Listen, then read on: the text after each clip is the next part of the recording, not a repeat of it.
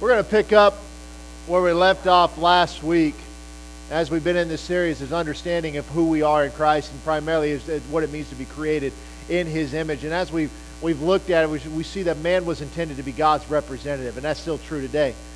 And that when man sinned initially, Israel eventually becomes God's representative, and then we see Jesus as a man come down and become God's representative. And because of what Jesus did, because of the work that he performed and the authority that he has, now you and I, as believers, are God's representative on the earth.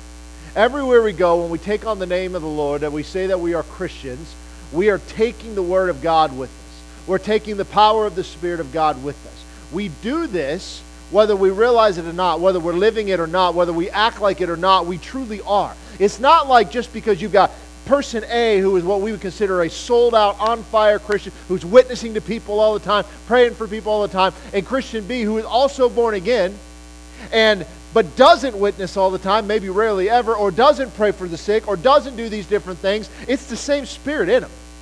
The exact same thing. What's the difference? It's a representation. It's the recognition of who you are. In Matthew chapter 28, it says, And Jesus came and spoke to him, saying, All authority has been given to me in heaven and earth. So go therefore and make disciples of all nations, baptizing them in the name of the Father, Son, and the Holy Spirit, teaching them to observe all things that I have commanded you. And lo, I am with you always, even to the end of the age. And as we see what Jesus is saying, he's essentially saying is as a result of the work that he did, he ended the, the old covenant it's replaced with the new covenant. It's a better covenant based on better promises. We no longer go to the presence of God. We are the presence of God. We don't have to go to a place to worship because this is the temple. And so, therefore, we worship God anywhere. And as a result of what he did, now we're made right with God. And so, what did he tell them to do? He gave them a direct command make disciples of all the nations. That's all of them. Every single one of them. There's nobody that is left out of that. But he told his disciples, I want you to do this. Why? Because all authority has been given to me. And he's implying, because of that, because you go in my name, you're baptizing them in my name, that authority is in your hands. Do with it what you will. And part of that is that we have to realize is the result of what has happened. You see, you and I are sitting here today as a result of somebody in our life who took this message seriously and did this very thing. You think about it if you were to trace it back. Now, maybe it was a parent, and maybe mom and dad drug you to church against your will each and every week. But you know what? That's okay. But maybe your parents, I told you guys the story about how we came to faith. My family, my family tree is forever changed as a result of my mom's best friend growing up. When I was growing up, this lady was around all the time. We were not living a Christian life. They most definitely were. So she talked us into attending a church, going to church. My parents thought it was at least good that my kids would get involved, their kids get involved they weren't anti God. They believed in God, but the idea of being this born again and being at church every Sunday and doing and not being able to go and do the things like my dad liked to go bowling. And when he was at when I'd go with him and I'd follow him there and I'd see the things he'd do and say and act like and all that. You know, I didn't think much of it. It was just normal procedure really, but thinking back it's like that's not my dad today. And this lady just kept talking. So she eventually convinced us to go to a church. And it was boring. Boring. It was a small, little, old school Baptist church. Nothing wrong with that. I told you I spent the majority of the time laying under the pews picking the gum off. From Lord knows how many decades that's been there. I did not eat it. I know you. Everybody has that. I did not eat the gum. But man, it just got on there stuck, and you just get your finger in there and it finally pop off and all of that. The most exciting thing that ever happened is a lady passed out there and they had to call the ambulance. That was like a Holy Ghost revival for that Baptist church. I mean, it was like, woo, we're praying, we're moving. It was, but I didn't know any different. But this lady kept inviting my mom to come to her church. Come with me. And she would talk to her all the time about it. And as a result, we all, we all got born again. We all got spirit filled, completely transformed. The family tree. And that lady was later killed in a car wreck, hit by a drunk driver. You know? But, but if she had not been so persistent, I cannot even imagine what my family would look like. it would be completely different. You see, when he says to go and make disciples, what do we do? We go and we make disciples. Well, how do we do that? There's an intentionality there. Every time this lady would come over to drink coffee or do whatever, take my mom somewhere, Jesus would come up. And my mom would politely discuss it. She wasn't really that interested because they kind of liked their life the way it was. It was to make a disciple. So, what is a disciple? A disciple is somebody who has a direct association with an individual or a group. It is somebody that you can recognize by their speech, by their actions. They're a reflection of the values of that individual. So, when we call ourselves Christians, we should be a reflection of the attributes that is Jesus because that is where the term comes from. And so, if we started to think about this as us being here, and, and what we do. What if the apostles had taken the same mindset that the modern church does today, primarily in first world countries? I'll say America, but pick a first world country, we're all the same. Where we just kind of arbitrarily share our faith every once in a while. We kind of do whatever we want, we justify whatever we want, but we're not intentional. What would the church today look like? Because as I told you guys, where this guy, he's going to share some of these stories, and he's got a video he's going to show you guys, not the one I was describing, but when they give their life to Christ, it costs them. Their life's on the line. What about here? What about other parts of the world? No. We don't face that. And so there's no way of, there's no sacrifice. And so when we look at what Jesus is saying, he gave his disciples, he said, I'm giving you a job. And as we talked about last week, when he went and he called them, he called them. In John chapter 14, verse 12, he says, Most surely I say, He who believes in me, the works that I do, he will do also, and greater works than he these he will do because I go to my Father. And whatever you ask in my name, that I will do, that the Father may be glorified in the Son. If you ask anything in my name, I will do it. So whatever Jesus did, we are to do. In Acts 2.22, we see that men of Israel hear the words, Jesus of Nazareth, a man attested you by God, uh, by God to you by miracles, wonders, and signs, which God did through him in your midst, as you yourselves also know, as Peter's talking here. You see, what we have done is we've turned Christianity in some sort of a social club. This is not true all over the world, but it is certainly true in America, and it is most definitely true in most first world countries. And the reason for that, in my speculation, is there's a, there's a, a myriad of reasons, but one of the main things is because it's so easy. When something is easy, you don't have to put in much effort. If you don't like the job you have, how hard is it to get another one right now? It's not very hard. You can go do anything. I mean, right now, the qualifications to go get a job is basically have a pulse. That's about it. They'll hire anybody. So, whatever it is that's going on, it's not difficult here. But that's not true everywhere. And so, to become a Christian, the way we pitch it, we're like, okay, if you were to die, would you go to heaven or would you go to hell? That is how we pitched it. And I, I, just witnessed this very thing happen this week as I was meeting with a pastor. And I love this person.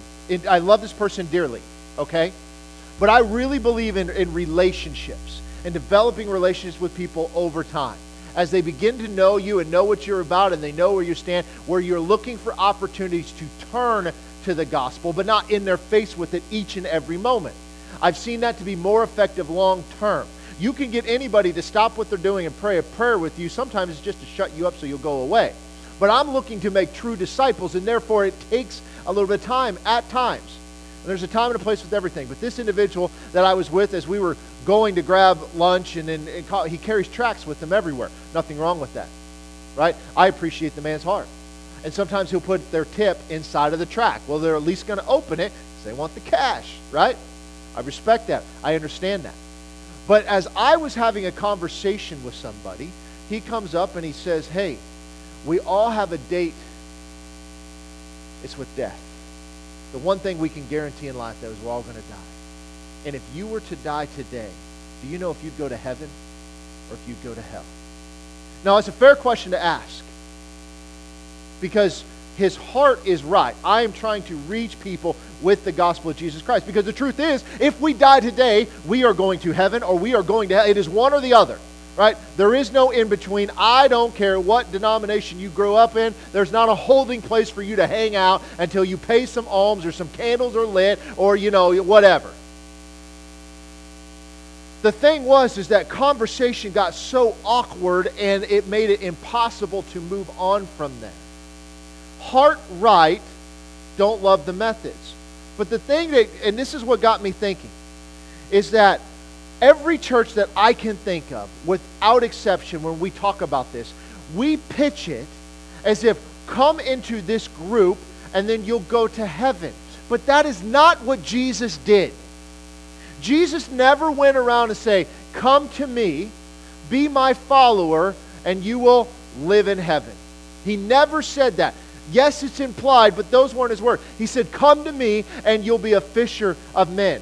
When Paul has that encounter with Jesus, what happens? He said, He has to know all the things that he will suffer for my name's sake. What if we pitched it like that? What if we were standing in India, in a Hindu world, and we said, Now listen, you need to give your life for Christ because it is true that there is heaven and there is hell. But when you come in, you need to know it's going to cost you everything.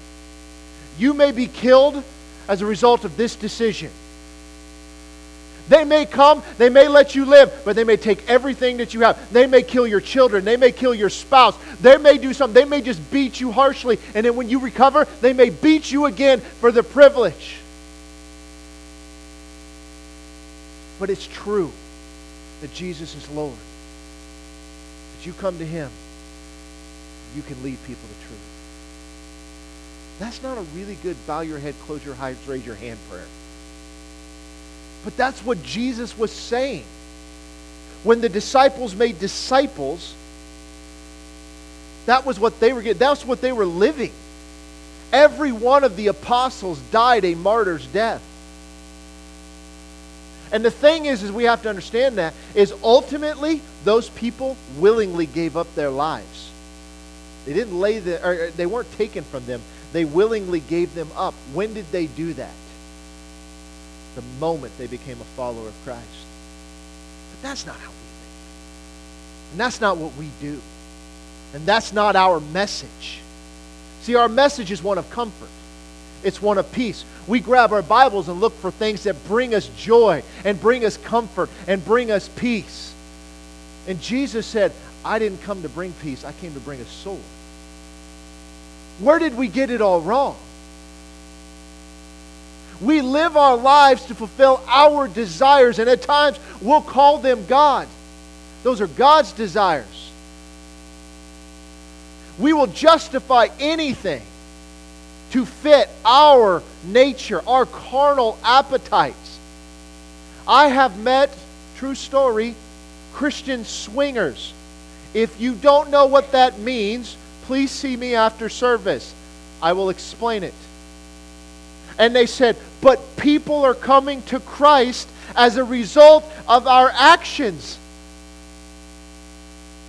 I'm like, I bet they're coming to see you for sure. But what do we do? If they say this prayer, now they're in our group. This is the problem. Is we're chasing our desires. This man that you guys will meet next week, and I don't know him very well, but I know exactly what happened as he began to tell his, his story, his testimony. As he came to faith, what does it cost him? Cost him everything. And what has he done? Devoted his life to telling people that this is going to cost you everything. You see it all over the world. It's just not here because it costs you nothing. And so I want to show you guys like a little bit today of some statistics that are out there. Because if you think about this, if I ask you, show of hands, I'm not going to do this. How many of you guys have ever led somebody to the Lord? I'm not talking about your children, but I mean going out and making disciples. Your children are important. Those are little disciples. They act like you act. Your kid's a brat, you probably are too. Don't look at my kids, okay? I know what y'all are thinking, like, yeah, we get it. Makes perfect sense.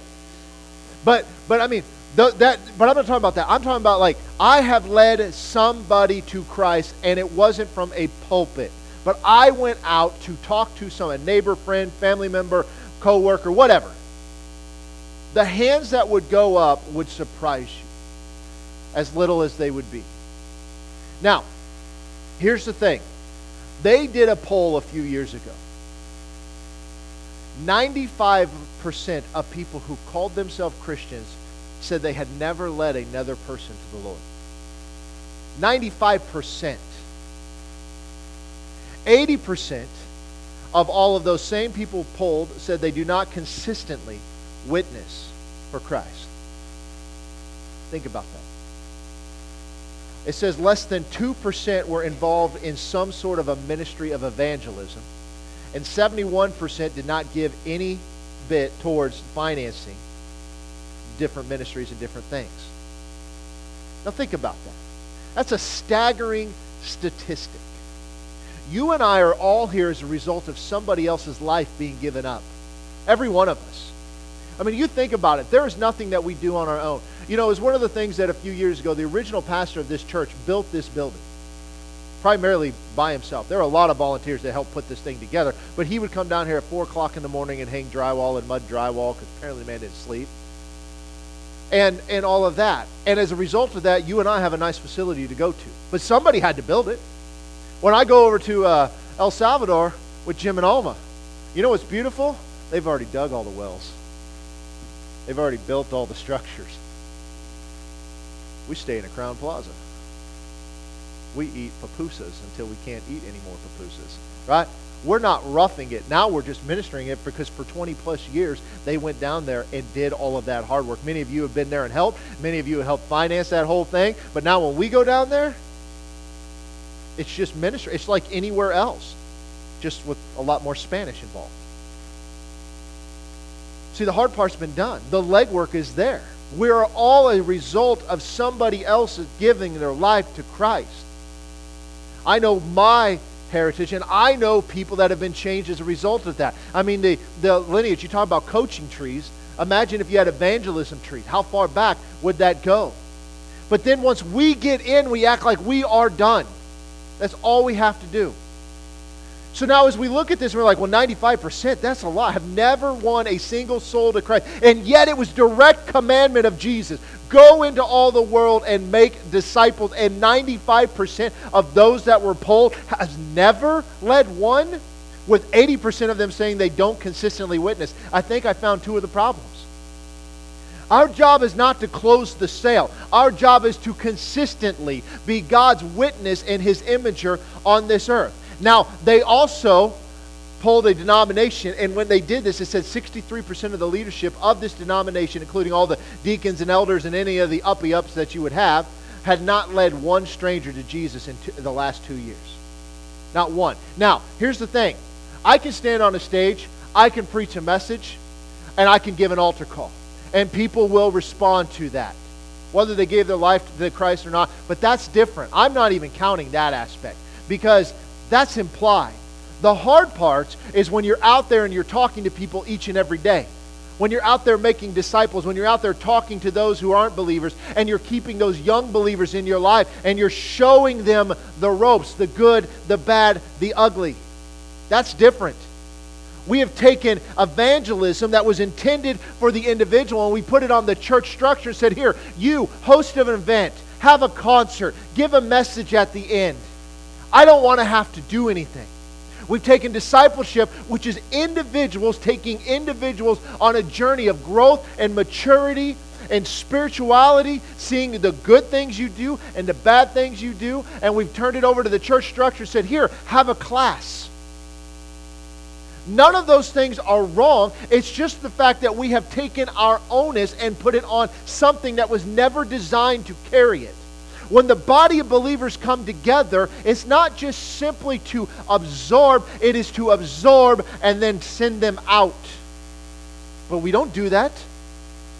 We absorb and then we come back and we absorb and then we come back and then we absorb some more.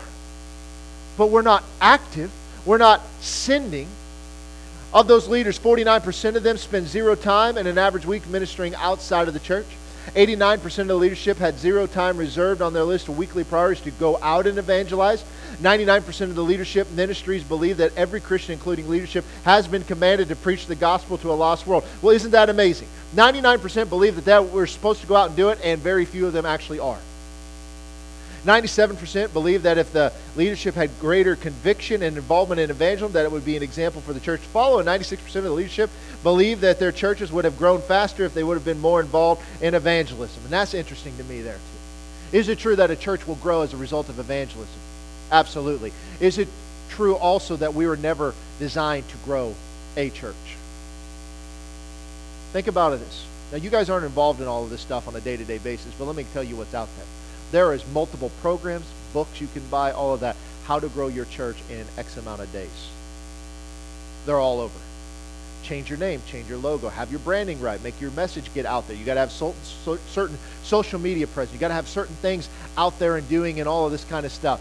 And yet, what is the church, the gathering of believers, to do? To equip and to send. That's it.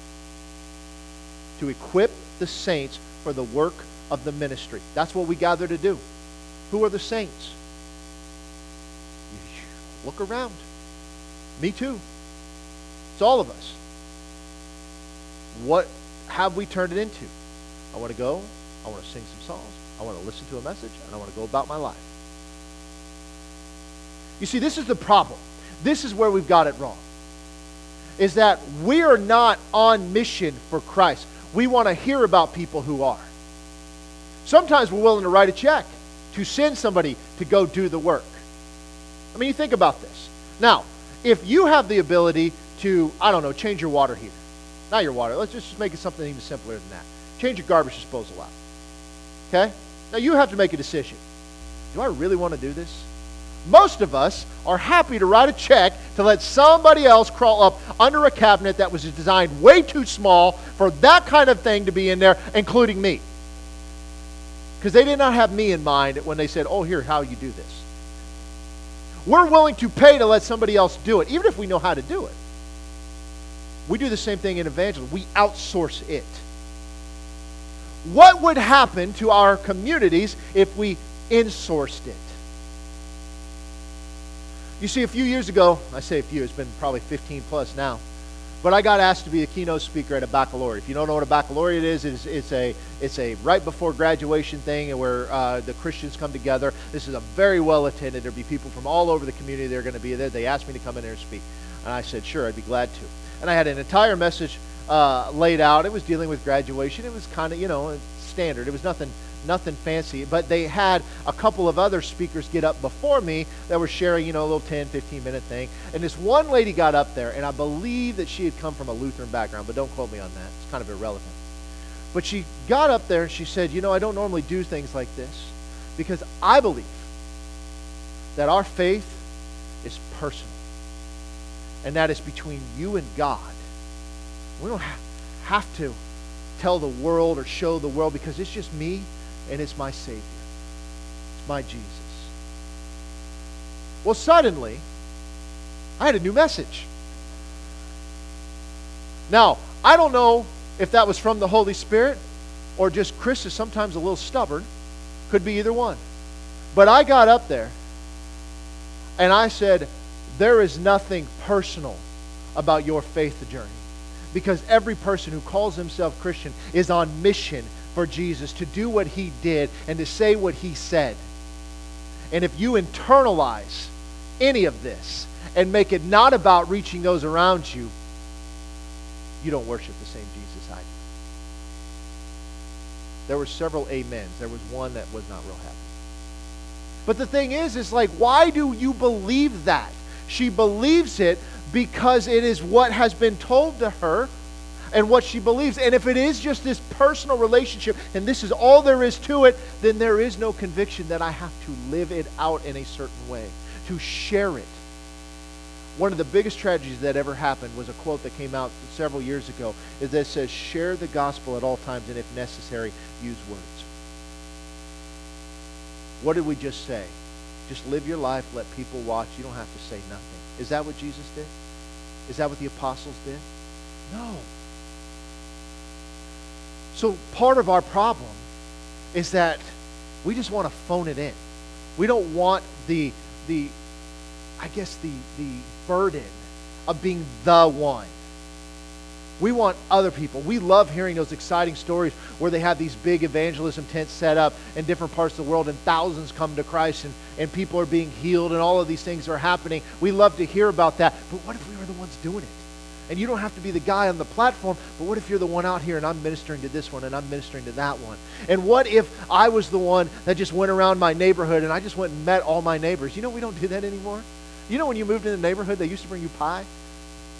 You know what they do now? They call the cops on you when you're shooting fireworks off. Ask me how I know. But I know the chief of police really well now. He's my buddy. But the thing is, is like, what if we just went back around and just got to talk to these people and just say, is there anything I'd pray for you about? Is there anything you need? When we drive by and we see some old lady out mowing her grass and we pull over and say, would you please go sit down and I'll finish this for you? I mean, what if we started getting back to a service mindset? You see, I have a theory, and I think it has bled into the church, but it did not come from the church. But this is my theory. We just went through a pandemic. You can have your opinion on that, anything that you want. But I think we have a, a pandemic that's been going on for far longer and it continues to this day. It's a pandemic of mediocrity where we do just enough to get by. If you've ever had employees, then you will certainly relate to this one. Because employees are notorious for doing just enough. And if something goes wrong, well, it's not my fault. That's not my job. I mean, I'll give you an example of this. Years ago, when I had a lawn care business, I had employees, and we had checklists that they had to do. And it was maintenance, and it was before they started the equipment up because equipment's not cheap. And they were supposed to check the oil every day before they started the equipment because if it was low, you add some and you drive it out. So one of the guys, I get a phone call about an hour after the day started, mower quit running. We went out there, checked the oil, wasn't any oil in it. He's like, Well, I checked that. So you ran out of oil in the last hour. Yeah, yeah, I did it. He didn't do it. Why not? Doing just enough to get by. Never go above and beyond the call of duty. You hire people now, everybody wants a paycheck, nobody wants a job. Nobody wants to work. Nobody wants to put in the effort to do more. We want to just get by. And we do this in our lives. We'll go on, on we'll take a job that's just easier.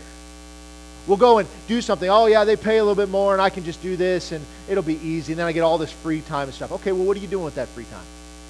How are you making it count? I mean, if, if God told the Israelites to work six days and take one day off, then where did the 40 hour work week come from? But that's what we talk about. I got to have my downtime. I got to have my entertainment time. I got to have all this other stuff.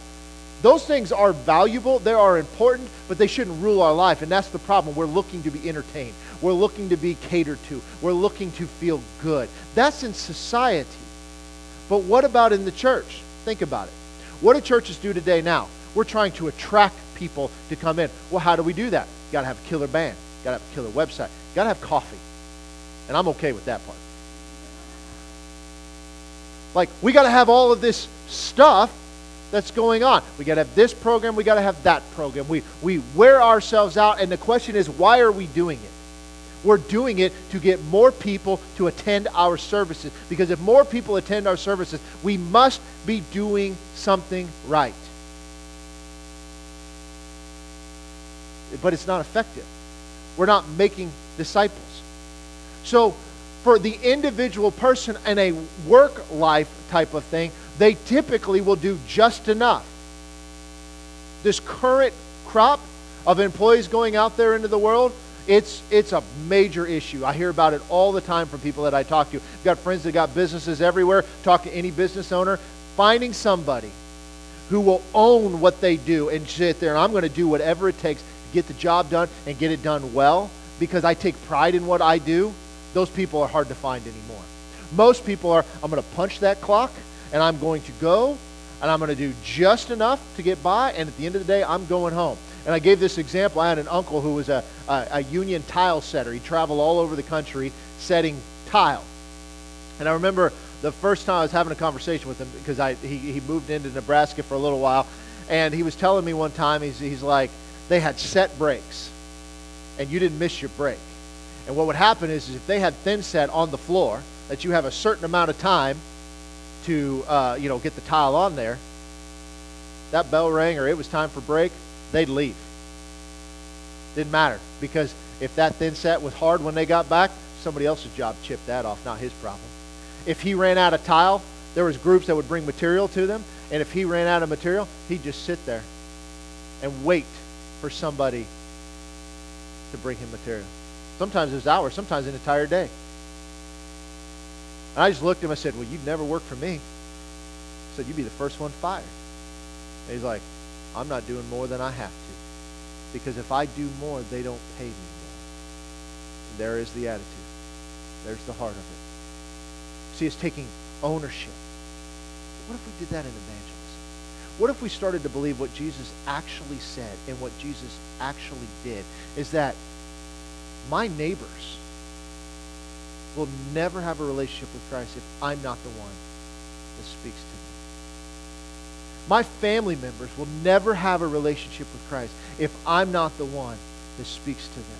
And I'm going to do it through my words, but I'm also going to do it through my actions. Because they're going to drag us and try to drag us into things that maybe we shouldn't be a part of. And they're going to try to pull us away. It's like, hey, we're going to have a family get together on Sunday at 10 a.m. It's like, oh, I'm sorry. Like, we'll be there as soon as church is open.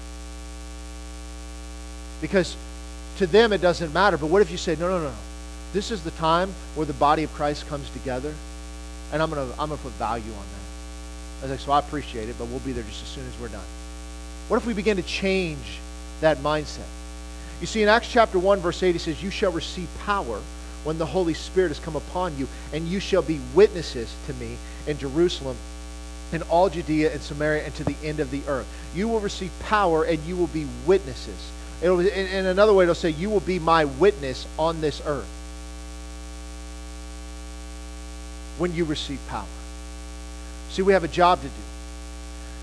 Why we are not engaged in evangelism is, is partly, and I, I believe, is because we're not engaged in spiritual warfare.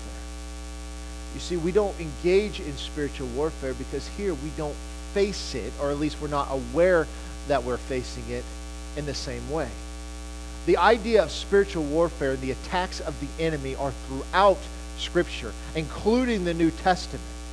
But here in America and most first world countries, we don't deal with, you know, witch doctors. And we don't deal with voodoo and we don't deal with some of that. So we tend to disregard it. But yet, as a believer who is being intentional about what God has called us to do, we should be aware of our surroundings at all times, knowing what we are supposed to do. So in Acts chapter 10, verse 34, it says, Then Peter opened his mouth and said, In truth I perceive that God shows no partiality, but in every nation whoever fears him and works righteousness is accepted by him. The word which God sent to the children of Israel, preaching peace through Jesus Christ, he is Lord of all. That word you know, which was proclaimed throughout all Judea and began from Galilee after the baptism which John preached, how God anointed Jesus of Nazareth with the Holy Spirit with power, who went about doing good and healing all who were oppressed by the devil, for God was with him. So what did Jesus do? Well, he was anointed by Jesus. So he was set apart by God. Excuse me, I said that wrong. With the Holy Spirit and with power. And what did he do? He went about doing good, one thing, and he healed all who were oppressed by the devil. Another thing. What if we were doing the same works that he was doing? Is that what we're supposed to be doing? Yeah, we should go about doing good, and we can look into what that is, and healing all who are oppressed of the devil. Oppressed of whom? Healing all who are oppressed of the devil a spiritual warfare. Because the devil has them in their clutches, but who has the key to let them go? You and I do. Why aren't we doing it? Why are we not angry that people are tormented? Why are we not mad that people are dying of cancer? In 2 Corinthians chapter 10, verse 1, it says, Now I, Paul, myself, am pleading with you by the meekness and gentleness of Christ, who in presence am lowly among you, but being absent am bold towards you.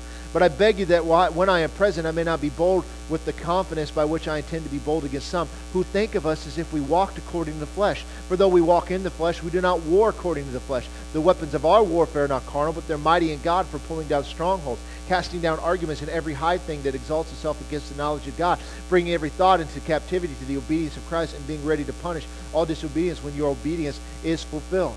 So we don't walk according to flesh. Why? Because we have to have a spiritual warfare mindset. We think carnally. We go around, we just talk to people, we just see people, we just, but we never are thinking like, well, wait a minute. We're walking in this flesh, but we don't war according to the flesh. We war, we battle in the spiritual realm. You see, ultimately, that's where our authority lies, is in the spiritual realm. That's where nothing can stand against the power of God because he's a defeated foe. But you see here two different things. We see that what Jesus did, we know what Jesus told us, and we see example here from Paul telling us that, hey, we need to be on guard here. We do not battle according to the flesh. We do it spiritually. Look at Ephesians chapter 6. Verse 10, it says, Finally, my brother, be strong in the Lord and the power of his might. Put on the whole armor of God that you may be able to stand against the wiles of the devil. For we do not wrestle against flesh and blood, but against principalities, powers, against the rulers of the darkness of this age, against the spiritual hosts of wickedness in the heavenly places. So therefore, take up the whole armor of God, that you may be, may be able to withstand the evil day and having done all to stand, there stand therefore, having girded your waist with truth, having put on the breastplate of righteousness, having shod your feet with the preparation of the gospel of peace, above all, taking the shield of faith with which you are able to quench all the fiery darts of the wicked one, and take the helmet of salvation and the sword of the Spirit, which is the word of God, praying always with all prayer and supplication in the Spirit, being watchful to this with all perseverance and supplication for all the saints, and for me that utterance may be given to me, that I may open my mouth boldly to make known the mystery of the gospel. Now, why did he write this if we weren't in battle? Think about this. Put on the armor implies you don't have it on, that you have to put it on, that you can stand against what? Whatever the devil throws at you. We don't wrestle against flesh and blood. What do we wrestle against? Principalities, powers, against the rulers of the darkness of this age, against the spiritual host of wickedness in the heavenly places. How many people are truly wrestling against those right now? Most aren't. See, we've taken this internally like, well, this is in case they come against me. And that's true. But what if you put that on and you say, I'm going to battle right now because my neighbor needs Jesus? My mom needs Jesus. Maybe even your mother-in-law. I know some of you may think your mother-in-law deserves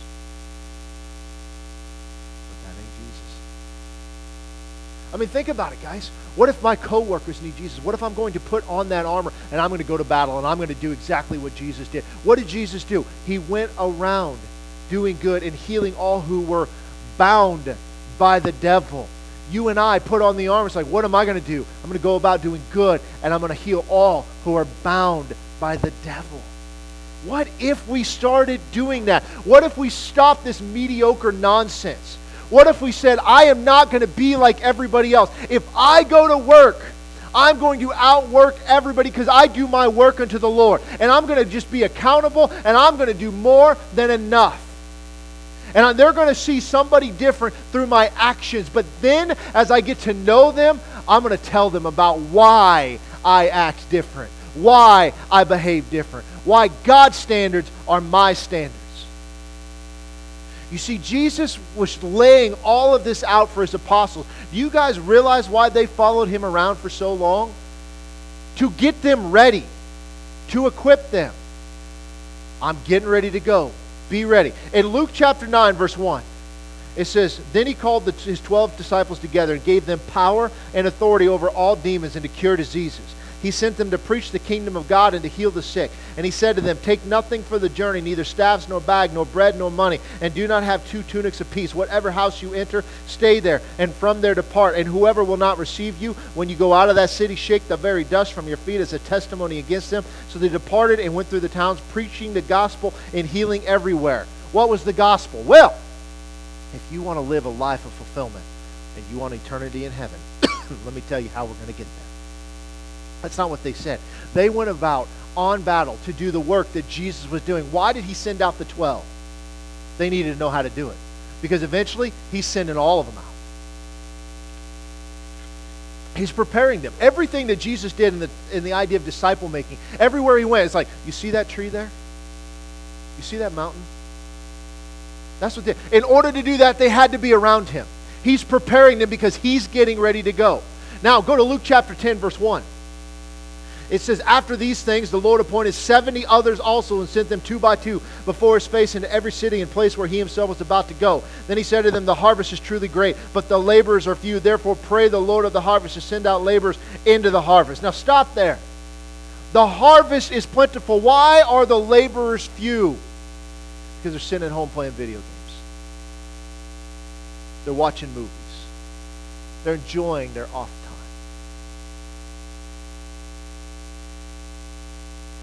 Go your way. Behold, I send you out as lambs among wolves. Carry neither money bag, knapsack, nor sandals, and greet no one along the road. But whatever house you enter, first say peace to this house. And if a son of peace is there, the peace will rest on, and if not, it will return to you. And remain in the same house, eating and drinking such things as they give, for the laborer is worthy of his wages. Do not go from house to house, whatever city you enter, and they receive you, eat such things as set before you. Heal the sick there, and say to them, The kingdom of God has come near to you. Isn't it interesting that the kingdom of God and healing seem to be synonymous? But whatever city you enter, they do not receive you. Go out into the streets and say, The very dust of your city which cleans us, we wipe off against you. Nevertheless, I know this, that the kingdom of God has come near you. But I say to you, there will be more tolerable in the day of Sodom than for that city. Woe to you, Chorazin! Woe to you, Bethsaida! For if the mighty works which had been done, which were done in you, had been done in Tyre and Sidon, they would have repented long ago, sitting in sackcloth and ashes. But it will be more tolerable for Tyre and Sidon at the judgment than for you. And you, Capernaum, who are exalted to heaven, will be brought down to Hades. He who hears you hears me. He who rejects you rejects me. And he who rejects me rejects him who sent me. Now, we'll, we'll build upon that later. But what is he saying here? You're my representative. If they hear you, they heard me. If they reject you, they reject me. And if they reject me, they reject him who sent me, which was the Father. Verse 17 Then the 70 returned with joy and said, Lord, even the demons are subject to us in your name. They were surprised by this. And he said to them, I saw Satan fall like lightning from heaven. Behold, I give you the authority to trample on serpents and scorpions and over all the power of the enemy, and nothing shall by any means hurt you. Nevertheless, do not rejoice in this, that the spirits are subject to you, but rather rejoice because your names are written in heaven. Why did he send out the 70? Because he wasn't going to be there for them to come back to at some point. He wanted them to be prepared to go and do exactly what they were set out to do. And then he said something, and this is interesting. He who hears you hears me. He who rejects you rejects me. He who rejects me rejects the Father. That's fascinating to me. Because now we see a true representation coming into play. This is what he was doing. Now, 1 Timothy chapter 4, last one.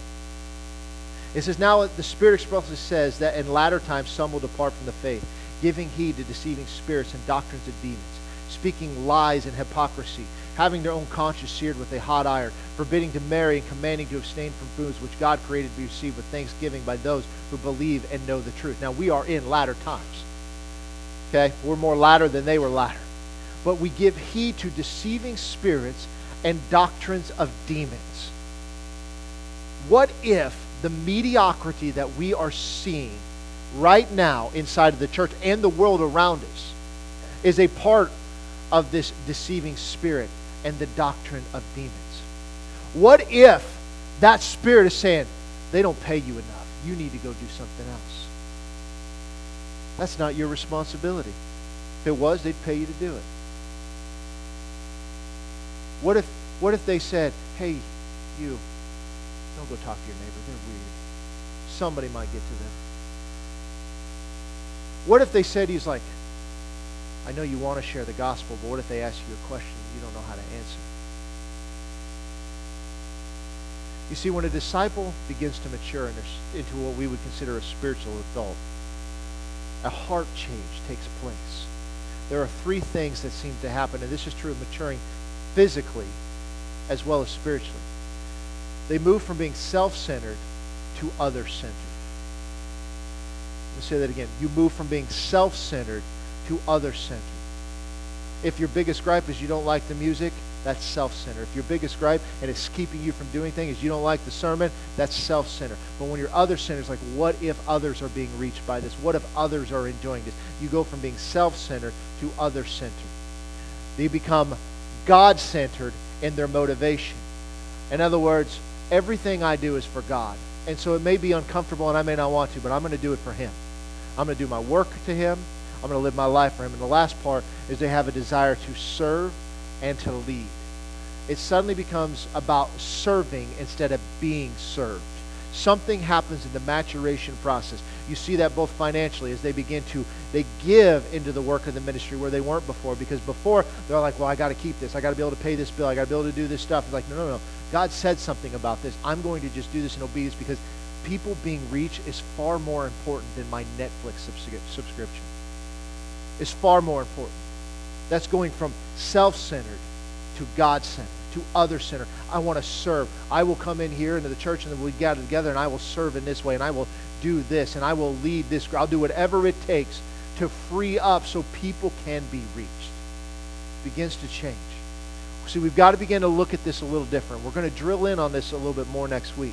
But understand this, churches, we've got to begin to take self reflection because there's a two part world that we are in. We are in a spiritual world, but we are of this world. We're in this world right now where we're living our lives and doing our things, but everything we say and do is a reflection of God when we call ourselves Christians.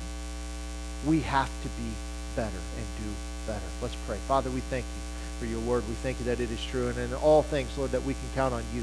Lord, I just pray that you just burn our hearts to represent you, to live our lives to the fullest for you. That every day is an opportunity to give glory to you and that people will be reached by our actions and by our words, Lord. That we have open doors that we're willing to walk through. That we will not simply exist in this life, but we will thrive in this life to do your work and what you've called us to do. So, Lord, be glorified in every aspect of what we say and do. It's in your mighty name. Amen. God bless you guys. Have a great week.